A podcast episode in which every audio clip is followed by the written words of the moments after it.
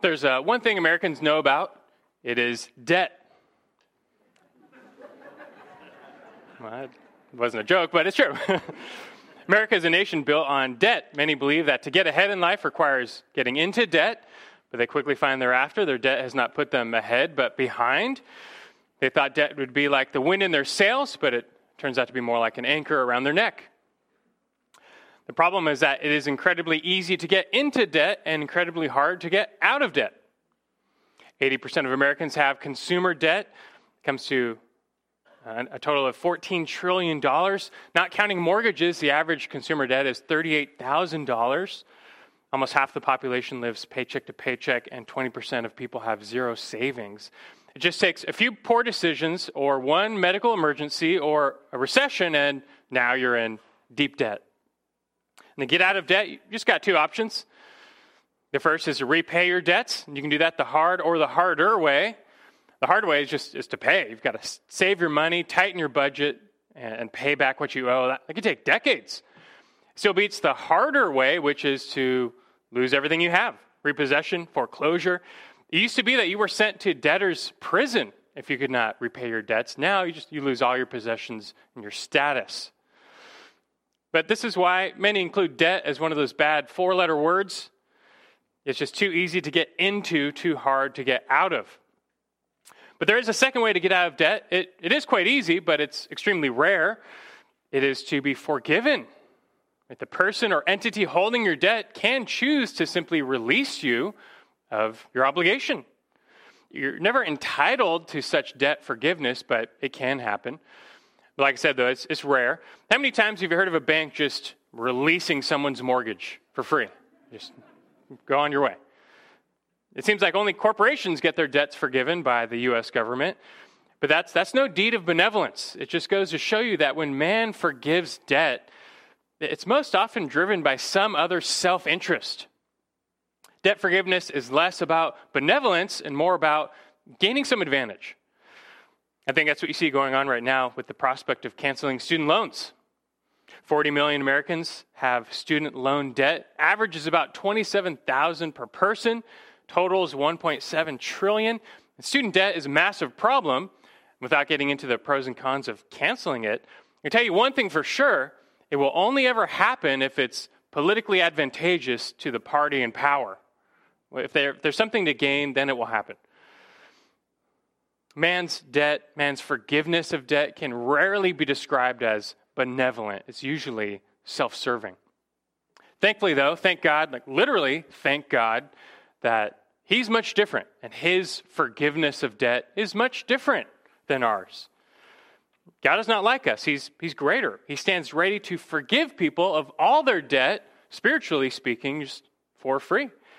We serve a forgiving God. It's a reflection of his essential character, as he declared in Exodus 34 6 and 7.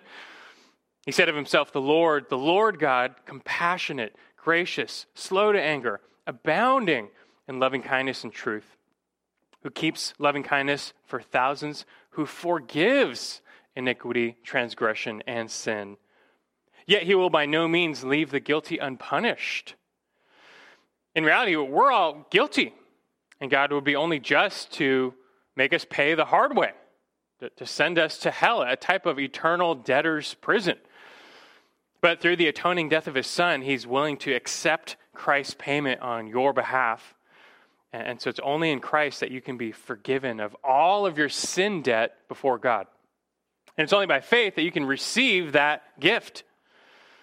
You need to cry out to God through Christ to, to wash you, to forgive you of your debts. That's your only hope, and, and that, that is the defining element of the salvation prayer. Just, Lord, forgive me of my debts. But that prayer is not just for salvation. That's a prayer we are to, to keep praying before the Lord. To make this a, a daily prayer Lord, forgive us our debts.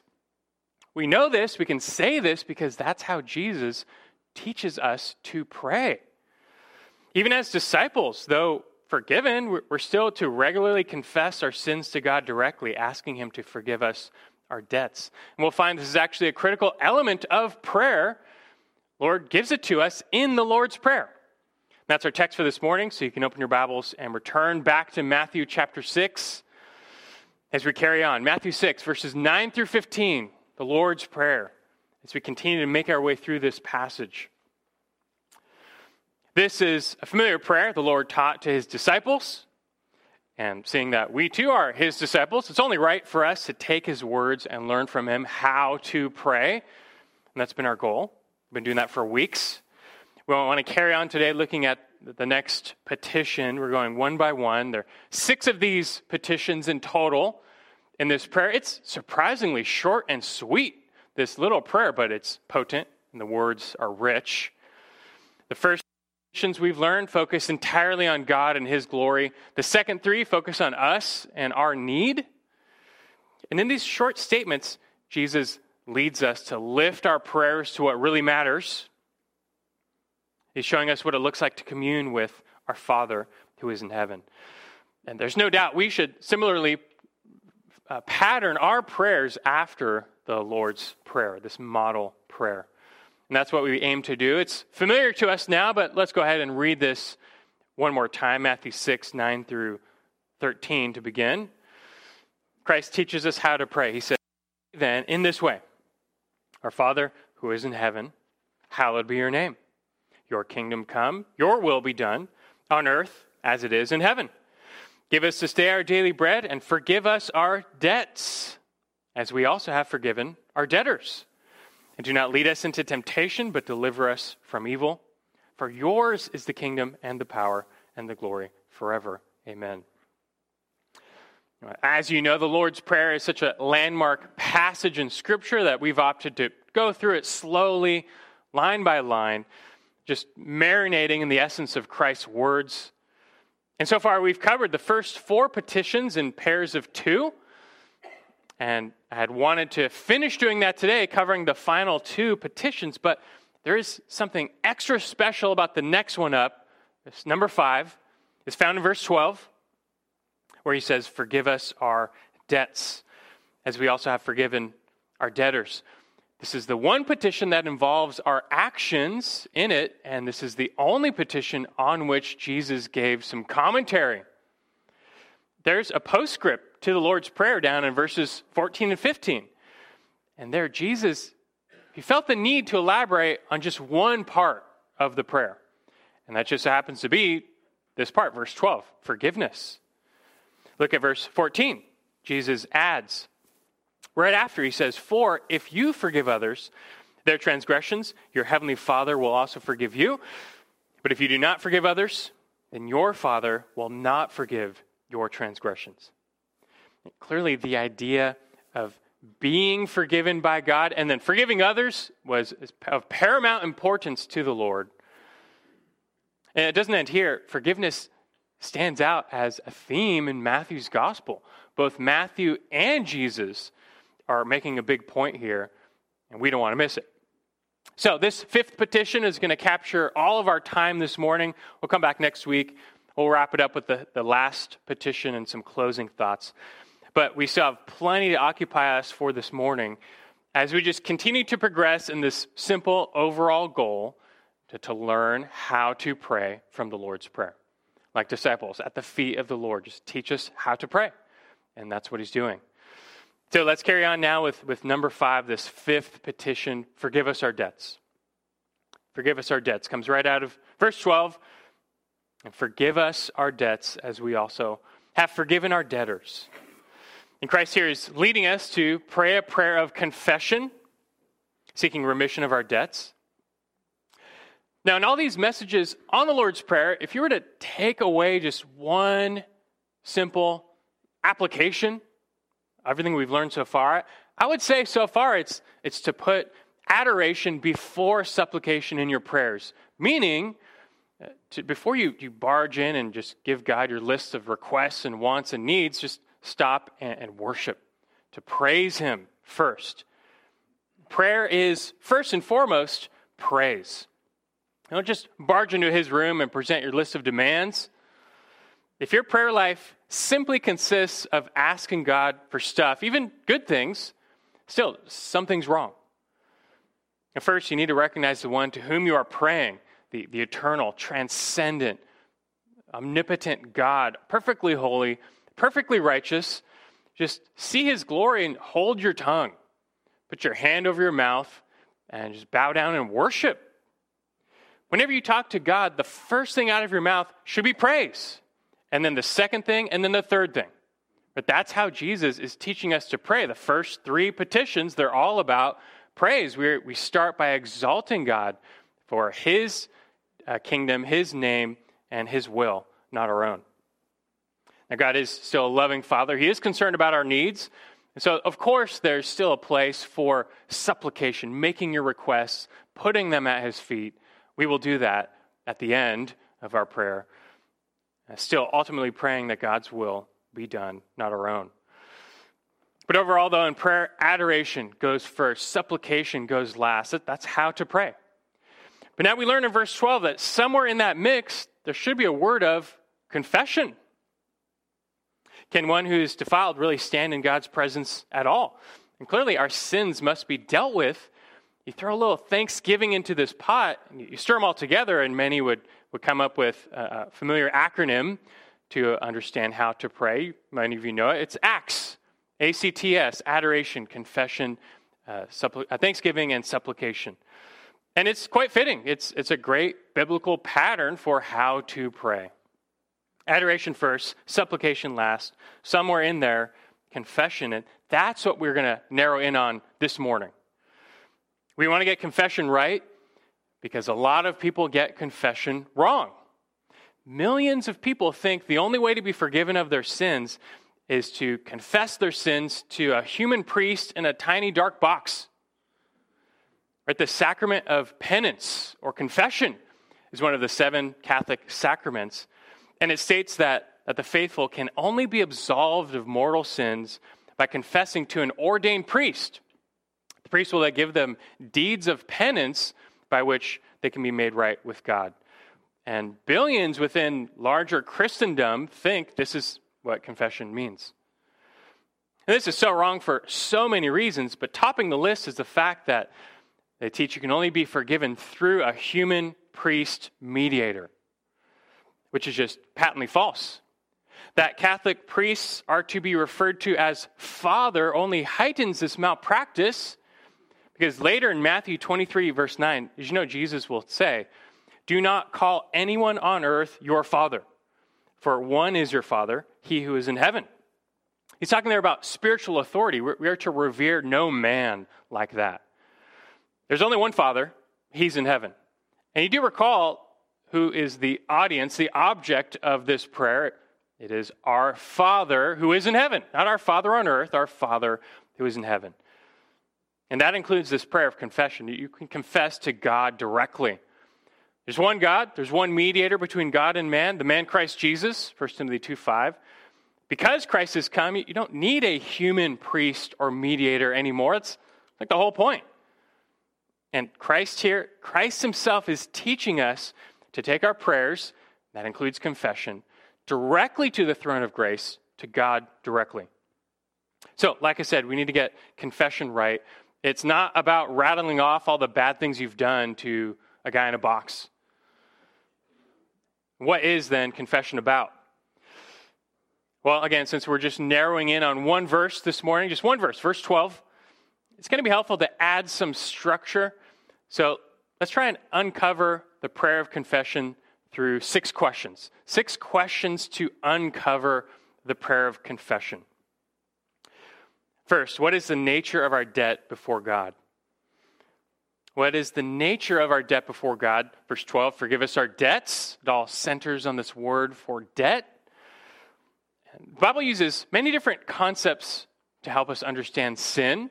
Sometimes sin is missing the mark, like an arrow that has fallen short of the bullseye. Sometimes sin is transgressing a boundary, like deviating from a path. And sometimes sin is debt.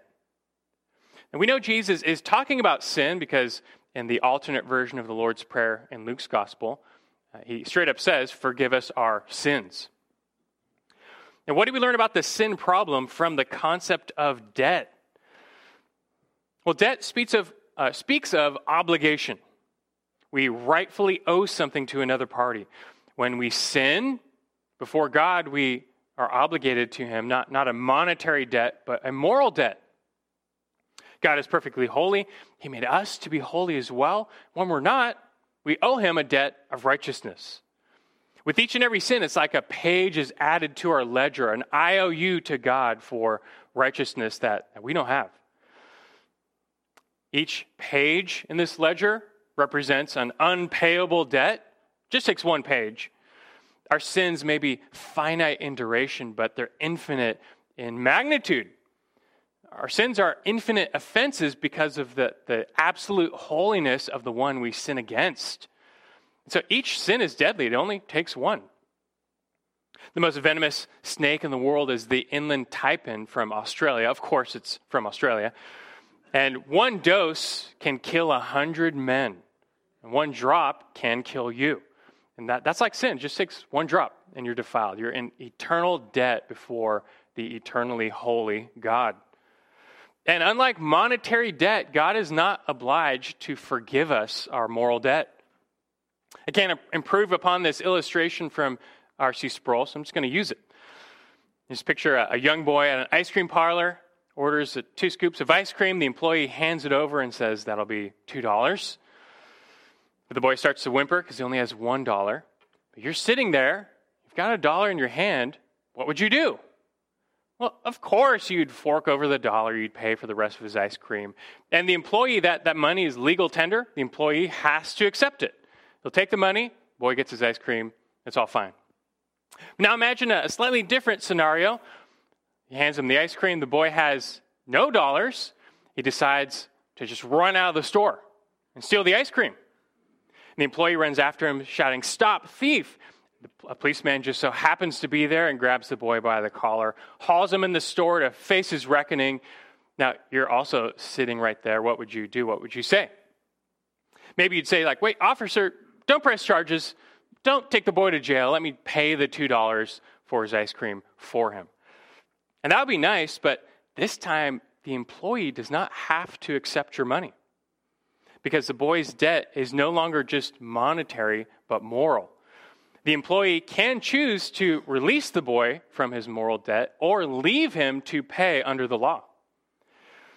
And this illustration shows our situation before God that we owe him no mere financial debt, but a moral debt. This is not a debt we can repay. And God has no obligation to forgive us. God has the option of making us pay by doing cold, hard time and perdition. And if he were to make us pay, he'd be doing nothing wrong. There'd be no injustice that's actually perfectly just. But God does have the option of forgiving us and letting us go. How can He do that? Exodus 34 7, we just read, He'll by no means leave the guilty unpunished. How can He just let us go? Well, that's our second question. How can we be forgiven of our debt before God? How can we be forgiven of our debt before God? God is perfectly just. He just can't let the guilty go free. That's not just. The only way He can forgive our debt is if someone else pays in our stead. How can someone pay a moral debt for us? The only option we have on earth are fellow sinners, fellow indebted sinners. They can't pay a moral debt for us. Who's got the bank account for this? It would take someone truly sinless and perfectly righteous to pay a moral debt for us. But of course, we know that was Jesus, the Lord of uh, glory, holy, unstained, undefiled, separated from sinners. But in the amazing grace of God, even though he was the offended party, he determined both not to press charges for our sins and even to pay our moral debt for us, which he did through the sacrifice of his son on the cross. This is the only way we can be forgiven through the substitutionary sacrifice of Jesus.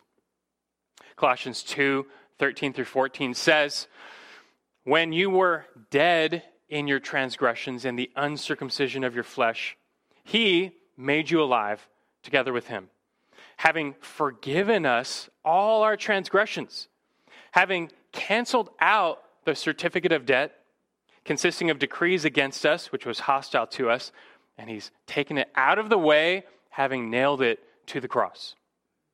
And Jesus took our certificate of debt, which was in our own handwriting, this long ledger book of our sins, and he signed every page and wrote, paid in full. This is the free gift of grace Jesus offers to us. And you receive this only one way by faith in Him. Romans 3 23 through 25 says, All have sinned and fall short of the glory of God, being justified as a gift by His grace through the redemption which is in Christ Jesus, whom God displayed publicly as a propitiation in His blood through faith. So now, by faith in Jesus, you can have peace with God, Romans 5 1. And therefore, there's no condemnation for those in Christ Jesus, Romans 8 1. Because Jesus took all of our sins away, we're, we're now legitimately not guilty. The guilt was transferred. We, we're not guilty. Paul highlights this later in Romans 8 33. Who can bring a charge against God's elect? God is the one who justifies. Who is the one who condemns? Meaning, if God declares us debt free, who can say otherwise? This is the good news of the gospel of Jesus Christ. And if you've never received it, do so now, today. It's your only hope of being reconciled to God and forgiven. A day is coming when God will collect all debts of righteousness owed to him. And on that day, if your account is not linked to Christ, by faith, if you're not united to Christ by faith, you have no hope. You, you cannot pay. You will perish. So cry out like that sinful but broken tax collector who just said, Lord, have, have mercy on me, the sinner. And God promises to always hear that cry of faith and to forgive, as was read this morning. As far as the east is from the west, so far will He cast your sins from you. This is the good news of, of forgiveness in Christ, how we can be forgiven as believers. Now, you become a believer, though, leads to another question, a big question. Number three Why do believers need to pray for more forgiveness? Why do believers need to pray for more forgiveness? This is a big question. Back to the Lord's Prayer. Jesus, He's leading us to pray for more forgiveness. This is a a, a pattern for prayer for believers. This is a prayer for disciples, those who've already come to faith in Jesus. Doesn't that mean they're already justified by faith? So, why would we need to keep praying, forgive us our debts? It's not like a one and done thing. Why would we keep praying, forgive us our debts? We sing, Jesus paid it all. I mean, is that true? Why, why do we need to pray this? Well, this is a vital distinction you must understand, so let's answer it. Now, to clarify, believers in Christ are justified, but not yet glorified. We are forgiven, but we still sin daily. so, what is the effect of these ongoing sins? And to be clear, they do not unjustify us. That's not possible. They don't condemn us. There's no condemnation for those in Christ Jesus we are truly, completely forgiven in God's eyes, legally forgiven. This does not give us a license to sin, but God's grace really is greater than all of our sins. And for believers, therefore, our sins no longer separate us from God. We, have been reconciled. We've been adopted into his family. He doesn't kick us out, there's no unadoption here. However, our ongoing sins can serve to distance us from God. When we sin, we are removing ourselves from intimate fellowship with God, wherein lies the fullness of peace and joy in salvation. I mean, God never moves, He doesn't go anywhere. We're the ones moving away from Him when we step back into sin. We step back from the glory of His presence, we stumble in the darkness. The consequence of this is not condemnation for the true believer, but it is a real loss in spiritual vitality. It's a real loss in spiritual vitality. And we will add that you know, ongoing unrepentant sin most definitely will call into question the assurance of your salvation. There's an analogy I use often. In salvation, God is no longer our judge, He is our Father. So picture a father and a son getting into a fight. They're yelling at each other, they're angry, raising their voices. It's getting pretty heated. So they decide to take a break. They're not reconciled, they're just a little time out. They've gone to their separate corners for round two. In that moment, are they still father and son? Well, yeah, of course. I mean, that, that can't change. That status, by definition, can't change. But are they, is their relationship as it should be? Well, obviously, no. Are, are they enjoying the love and the fellowship they should have as father and son? No. Their relationship is hindered, and so their lives are to a degree hindered. so it is with us and God, except all the hindrance is one sided. We're the ones who move away, and as often as we do, we, we need a type of cleansing or restoration to return to God. And that is the nature of the daily forgiveness Jesus is leading us to seek in this prayer. Forgive us our debts. It's a relational reconciliation, you might say, for the believer. Jesus himself gives the perfect picture of what he's talking about over in John 13 when he washes the disciples' feet. Go ahead and turn there, John 13.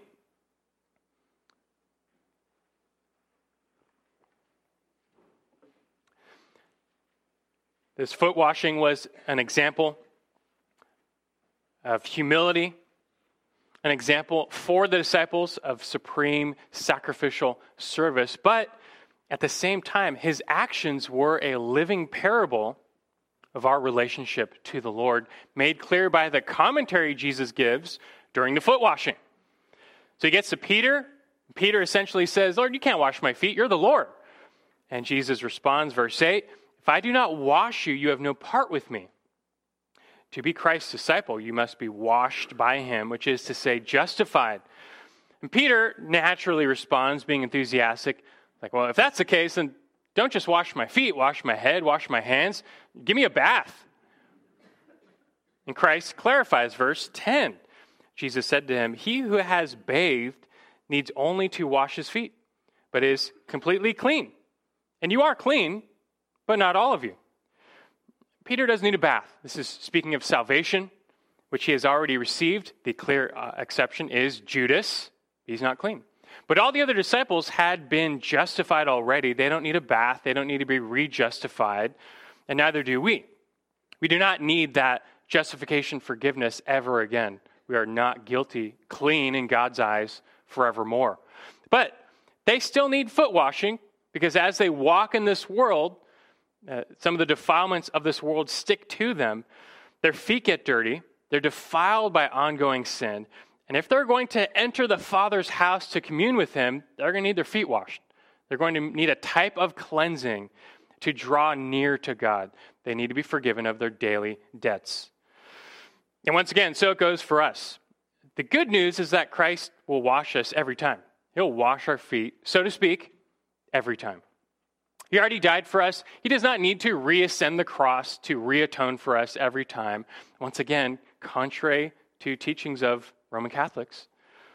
The sacrament of Eucharist or communion, they're literally re sacrificing the, they say, the literal body and blood of Jesus on the altar to reatone for sins every time. But no, Jesus really did pay it all. By his righteousness, we're justified, we are cleansed, we, we're restored in full fellowship with God. Jesus makes it clear in John 13. John himself makes it crystal clear in his first epistle. Let's go over there, 1 John chapter 1. Let's hear now John's commentary on this, 1 John chapter 1, where John lays out the, the right and response to our ongoing sin. He's talking about believers. He's clearly talking to believers, for believers, and he, he lays out the right and wrong responses to our ongoing sin. What does John say? We have to be brief here, but what is the wrong response to your sin as a believer? It is to cover it up, to deny it. Verse 8, verse 10, a little sandwich. He says in verse 8, 1 John 1, if we say that we have no sin, we are deceiving ourselves and the truth is not in us. Verse 10, he adds, if we say we uh, have not sinned, we make him a liar and his word is not in us. The wrong response to your ongoing sin is to deny it, to be like Adam and Eve, blame others, make up an excuse, cover it up. That's a form of spiritual pride to which God is opposed. His grace is only for the humble, and that humility is going to be expressed not by denying your sin, but by confessing it, not by covering it up, but just uncovering it before the Lord, seeking forgiveness. That's verse 9. You should know, 1 John 1 9. If we confess our, our sins, he is faithful and righteous to forgive us and cleanse us from all unrighteousness. This is what the Lord wants us to do. How do we respond to our ongoing sin? We confess it. God already knows our sin, but He wants to see us see our sin the way He sees it. That's what's behind this word confess. It means to say the same thing about your sin as God says. When you confess your sin in prayer, it involves a recognition of your sin, a holy hatred for your sin, a mourning over your sin, a turning away from your sin. But Jesus promises to cleanse you uh, every time. Verse 9 says he's faithful to do so, meaning he will do it every time. It says he's righteous to do so, meaning he has to do it every time. He's bound himself by his word, his promise, and his work. It's his offer. And again, this is not a ticket to sin, but this is the source of our renewed confidence and vitality in our daily Christian walk. This is the source of our renewed confidence and vitality in our daily Christian walk as he says in the next verse, 1 John 2, verse 1. My little children, I am writing these things to you so that you may not sin. We're not trying to sin here. But he says, if anyone sins, we have an advocate with the Father, Jesus Christ, the righteous. And he himself is the propitiation for our sins, not for ours only, but also for those of the whole world. Christ has already made satisfaction. We're not talking reatonement. We have an advocate this is our restoration to confidence before Him. And so let us continually give thanks for Jesus, our advocate who washes our feet as often as we humbly go before Him, that we may stand in the full presence of the Father with, with full joy, full confidence. Now, we got to keep moving. Question four How often should you confess your sins? How often should you confess your sins? And just, just to give a foil here, a contrast with the, the Catholic sacrament of penance, you're only required to confess your sins once a year. That's it. Once a year, you're good to go. I hope it's apparent to you, though, that you should confess your sins to God as often as you sin. Remember, God's standard for us, as taught by Jesus, Matthew 5:48. You are to be perfect as your heavenly Father is perfect. As often as you're not, well, repent. God's grace abounds. Repent, be renewed. This confession is essential to godly, faithful living. For one, if sin quenches the Holy Spirit, you could easily say confession unquenches the Holy Spirit. But also, confession is meant to restore you to the full joy of your salvation.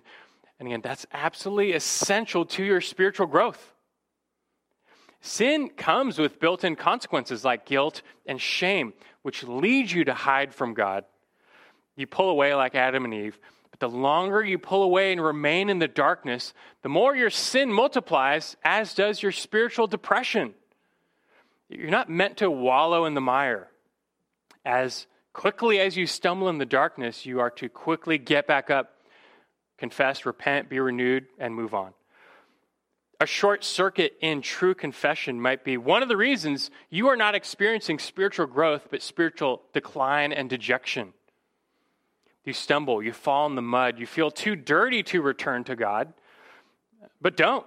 The Lord already knows your sin and shame. Christ already died for it.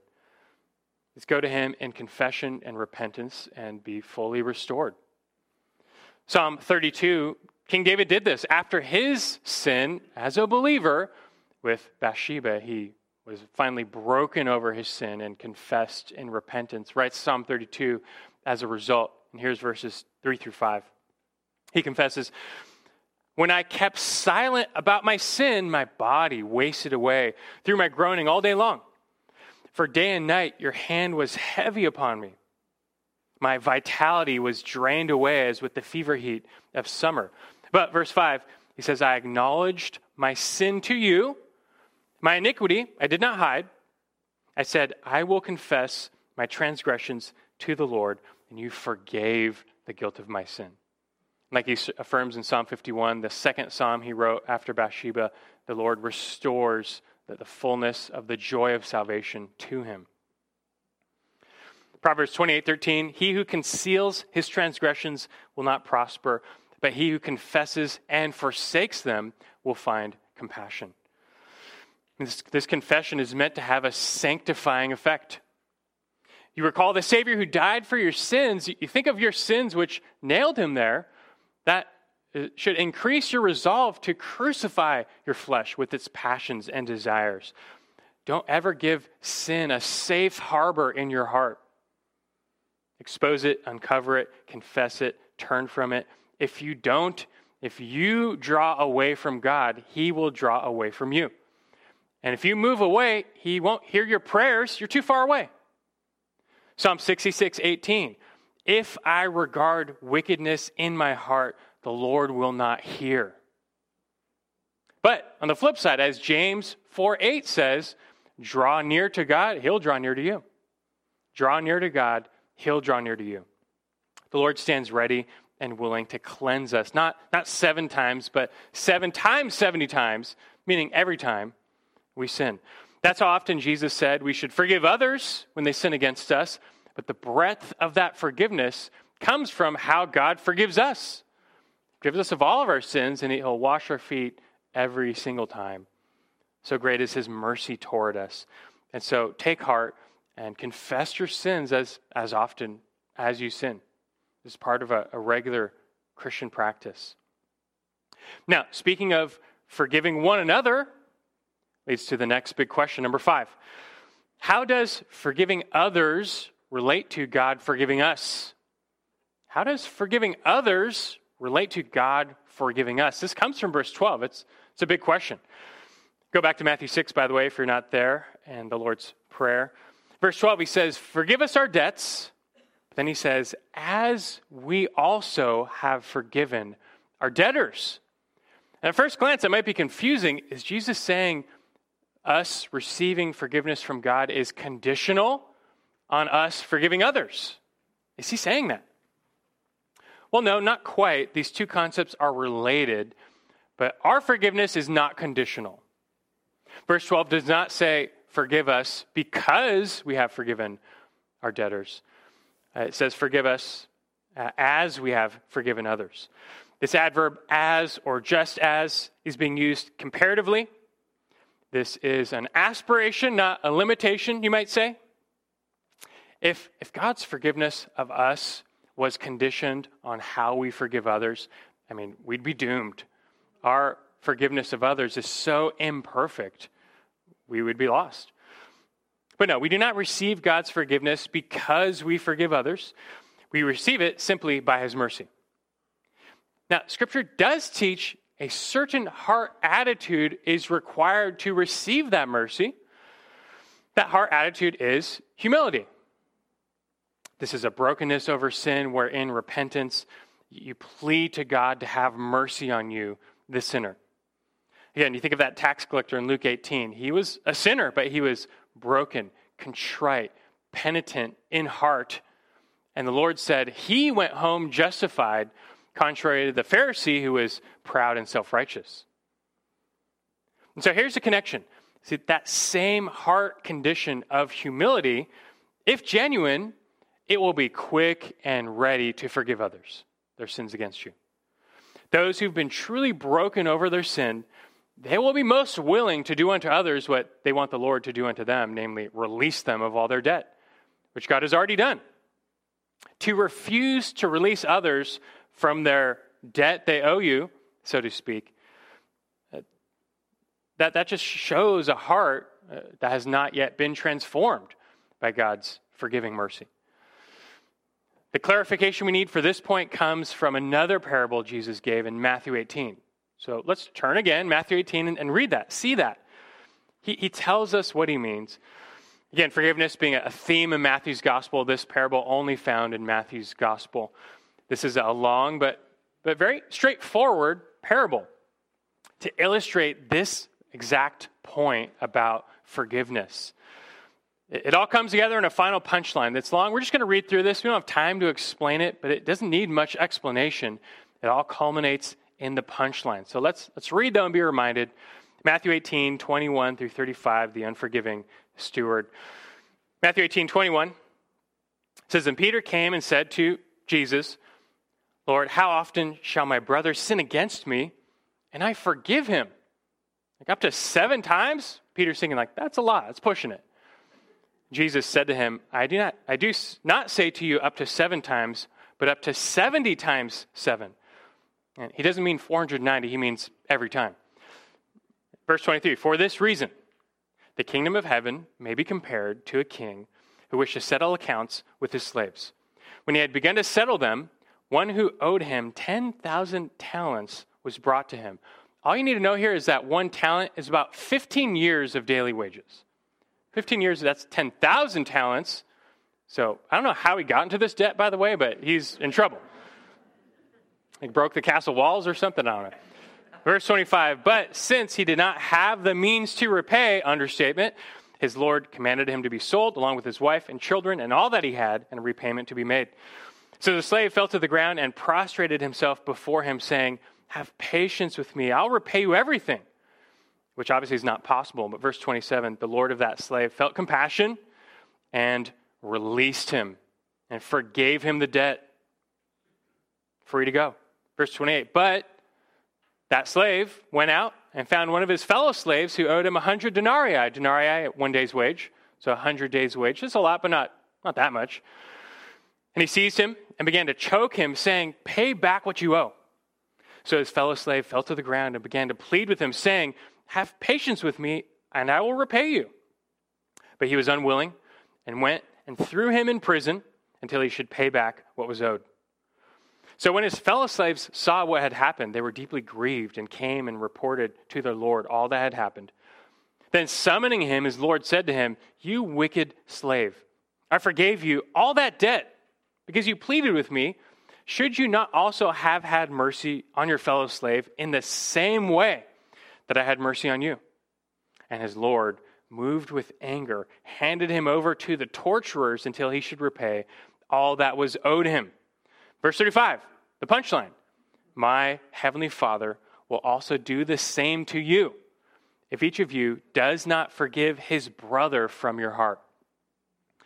It's a powerful punchline, tells us everything we need to know here. I mean, no doubt the wicked slave represents a false disciple of Christ, not a genuine convert, and his falsehood is revealed most by what? His unwillingness to forgive his fellow brother. Refusing to extend mercy to others betrays the claim that you have received God's mercy. If that's you, this habitual, unrepentant, unwillingness to forgive others, it's calling into question whether you have actually received God's transforming mercy. So we find then that the act of forgiveness, it is one of the, the chief fruits on the tree of righteousness for the believer. It's easily a litmus test for true saving faith. Forgiving others, it's one of the proofs that your heart is no longer hardened by sin, but broken, and not just broken, melted down by God's mercy. Sinners and some false believers, they, they still have hard hearts before God. They pretend to be broken, but they don't go far enough. A hard heart can be broken into a thousand pieces, but each piece can still be as hard as stone. Your heart must also be melted to be reforged by the Lord. And that happens when you encounter the, the furnace of his love and his mercy in forgiveness. The one who knows by faith that he's been forgiven this infinite debt, how can he truly withhold forgiving a fellow brother, a relatively small, minuscule debt? I mean, the, the disparity in the size of debts just says it all here. But in case this still isn't clear to you, Jesus gives us one last bit of commentary back to Matthew 6 in the Lord's Prayer. This is, again, this is the only petition in the Lord's Prayer on which Jesus decided to elaborate. And what does that tell you? It sure seems like forgiving others, it's a pretty big deal to Jesus. It's a pretty big deal in our Christian walk. And so verses 14 and 15. He adds after, he says, if, For if you forgive others their transgressions, your heavenly Father will also forgive you. But if you do not forgive others, then your Father will not forgive your transgressions. These verses reiterate the point he made in verse 12. How you treat others is the greatest test of your condition before God. As James 2:13 says, judgment will be merciless to the one who shows no mercy. The only difference here in verses 14 and 15 is that he puts this in the future tense, which likely indicates that the judgment he's talking about is eschatological, the final judgment. On the last day, on that final judgment, all those who have refused to forgive others give that final proof they've never found God's forgiveness by faith. And being unforgiven, well, they'll be judged, judged without mercy. You need to make certain that's not you. You do that simply by having a, a genuine, total, wholehearted faith in Christ. That faith will transform you and give you a new heart. Though still difficult because of our flesh, will forgive. How can we not? And that's our last question, which we'll finish with. Rhetorically, number six, do you forgive others when they sin against you? Do you forgive others when they sin against you? We just need to ask now by way of reflection what about you? Do you pass this litmus test? Do you forgive others when they sin against you? We all know how easy it is not to forgive. It's very easy because of our sinful flesh still remaining to hold on to offenses, to refuse to release someone from the little debt that they owe you. Clutch it tightly. You won't let them go. You want to make them pay. Think about how easily we get offended. Little child carrying a bowl of cereal trips, spills milk everywhere. A group of friends at church go out to lunch afterward, but they don't invite you. Or you cover for some coworkers at work, but they don't even say thanks. And these relational debts, they don't even amount to 100 denarii. There's just a few pennies of debt. But still, we hold on to them. We refuse to release them. And look, even when you're talking about greater offenses, some very serious sins against you, even still, what excuse can you give for withholding forgiveness? Even if the other person is not repentant, still, what could keep you from the heart attitude of forgiveness, which is required of us? They're a sinner. Well, so are you. They don't deserve forgiveness. Well, neither did you. They need to pay. So do you. God chose to release you. But what they did was wrong. It's just, it's not fair for them to go free. That's true. It is not fair, but it is grace. And if you've received it, how can you justify not giving it? You're called to leave vengeance and retribution to the Lord. He's the only perfectly just judge. We're just not qualified to be the final judge. All sin will be accounted for. Right? All debts will be paid, either by the sinner in hell or by Christ on the cross.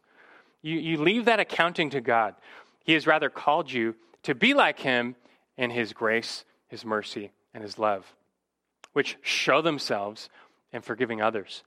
Ephesians 5:1 says, "Therefore, be imitators of God as beloved children." You're a child of God, you're supposed to be like him. How? The verse before that, Ephesians 4:32, tells us. It says, Be kind to one another, tenderhearted, forgiving each other, just as God in Christ has forgiven you. Therefore, be imitators of God as beloved children. You got to be humbled by the size of debt God has forgiven you.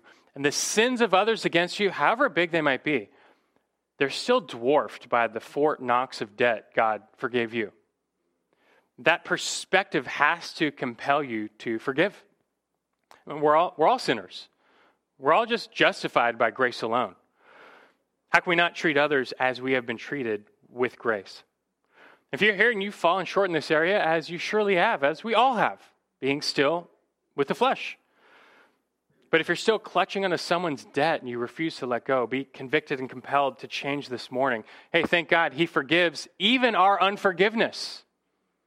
But will you confess that, repent, be renewed, and forgive others their debts against you, just as we have been forgiven? That's what we must do.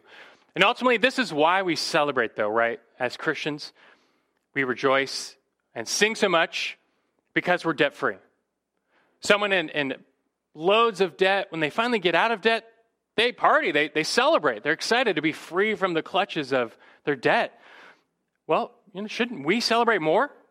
We've been freely, unconditionally, benevolently released from a debt we could never pay back, the debt of our sin, all by the grace of Jesus. We, we must show that grace to others, and we must thank God for that grace.